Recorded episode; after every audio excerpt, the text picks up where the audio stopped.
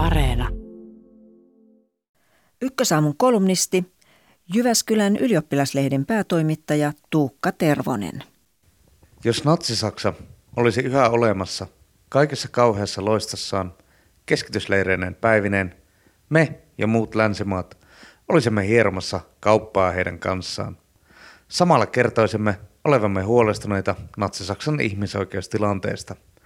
Ostaisimme innoissamme ilman oman tunnon tuskia juutalaisten, puolalaisten, homojen ja muiden alistettujen ryhmien pakkotyöllä tekemiä lenkkareita tai aitelefoneja. Mistäkö tiedän? Suomi muun Euroopan unionin kanssa solmi juuri äsken ison investointisopimuksen Kiinan kanssa, joka pitää eri arvioiden mukaan ainakin miljoonaa Xinjiangin uikuuria ja muita etnisiä vähemmistöjä keskitysleireillä ja tekemässä pakkotyötä. Lisää leirejä rakennetaan kovaa vauhtia. Leireillä uikuureja kuolee, heitä hakataan, kidutetaan sähköllä, raiskataan, teetetään pakkotyötä sekä pakkosterilisoidaan. Tarkoituksena on tuhota uikuurit kansana. Vaikka käynnissä ei, ainakaan ilmeisesti, ole järjestelmällinen massatiloitus, ei ollut natsien keskitysleireilläkään aluksi. Varsinainen joukkotuhoaminen alkoi vuoden 1942 Vanseen konferenssista, jossa lopullisesta ratkaisusta päätettiin. Natsi-Saksan keskitysleireillä ja teollisuudessa pakkotyövoima teki kaikkea mahdollista, kuten Kiinan keskitysleireilläkin. Tuomitsemisen sijasta länsimaiset yritykset hyötyvät ilomielin keskitysleirien uhrien työpanoksesta – Useiden ihmisoikeusjärjestöjen arvioiden mukaan joka viides puuvilla vaatekappale sisältää Xinjiangilaista puuvillaa H&M paidoista Adidaksen lenkkareihin.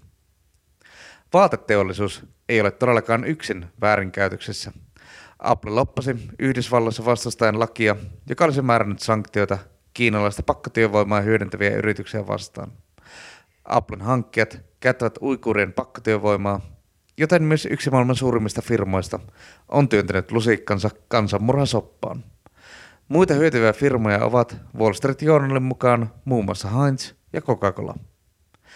Kun siis vaineen uhrien muistopäivänä twiittaa, ei koskaan enää iPhonella Henkka Maukan paidassa kokista hörppien edessä on makaronilaatikko ketsupilla höystettynä, on kyseessä hillittömän surullinen parodia.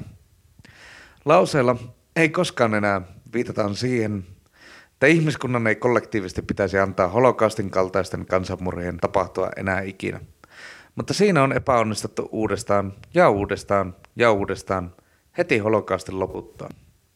Katsotaan jotenkin kansanmurhia holokaustin jälkeen.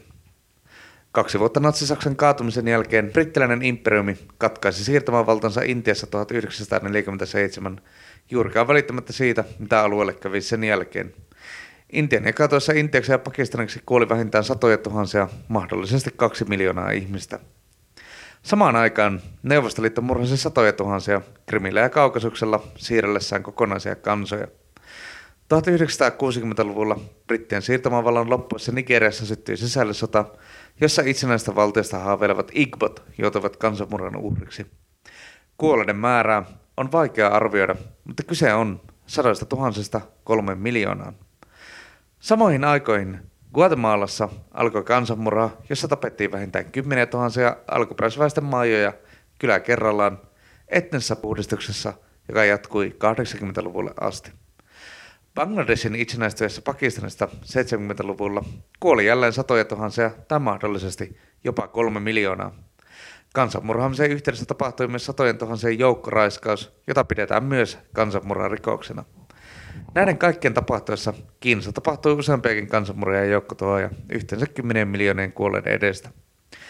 Parhaillaankin on käynnissä uikuurien kansanmurhan lisäksi Darfurin kansanmurha, Rohingojen kansanmurha ja Jemenin sisällissota, jota monet pitävät kansanmurhana. Kansanmurhan määritteleminen onkin välillä asiantuntijoille vähän vaikeaa. Esimerkiksi uikuurien tapauksessa on puhuttu välillä kulttuurista kansanmurhasta. Valtiosta vain Yhdysvallat on selväsalaisesti kutsunut uikuurien kohtelua kansanmurhaksi. Minusta keskustelu siitä, onko kyseessä joukkotuho vain rikos ihmiskuntaa kohtaan vai kansanmurha, on vähän irvokasta juusten halkomista. Siihen on varaa vain maissa, jotka jatkavat Jemeniä tuhoavien Saudien aseistamista tai Kiinan kuluttajamarkkinoiden havittelua. Kansanmurhan määrittely on osin tarkoituksellisestikin tehty vaikeaksi, joten arviot kansanmurhien määrästä vaihtelevat rajusti alle kymmenestä moneen kymmeneen ja uhriluvut miljoonista kymmeniin miljooniin. Yksi asia on kuitenkin varma. Kansanmurhien muistopäivänä älä sano tai twiittaa hashtag ei koskaan enää. Se lupaus on rikottu jo monta kertaa.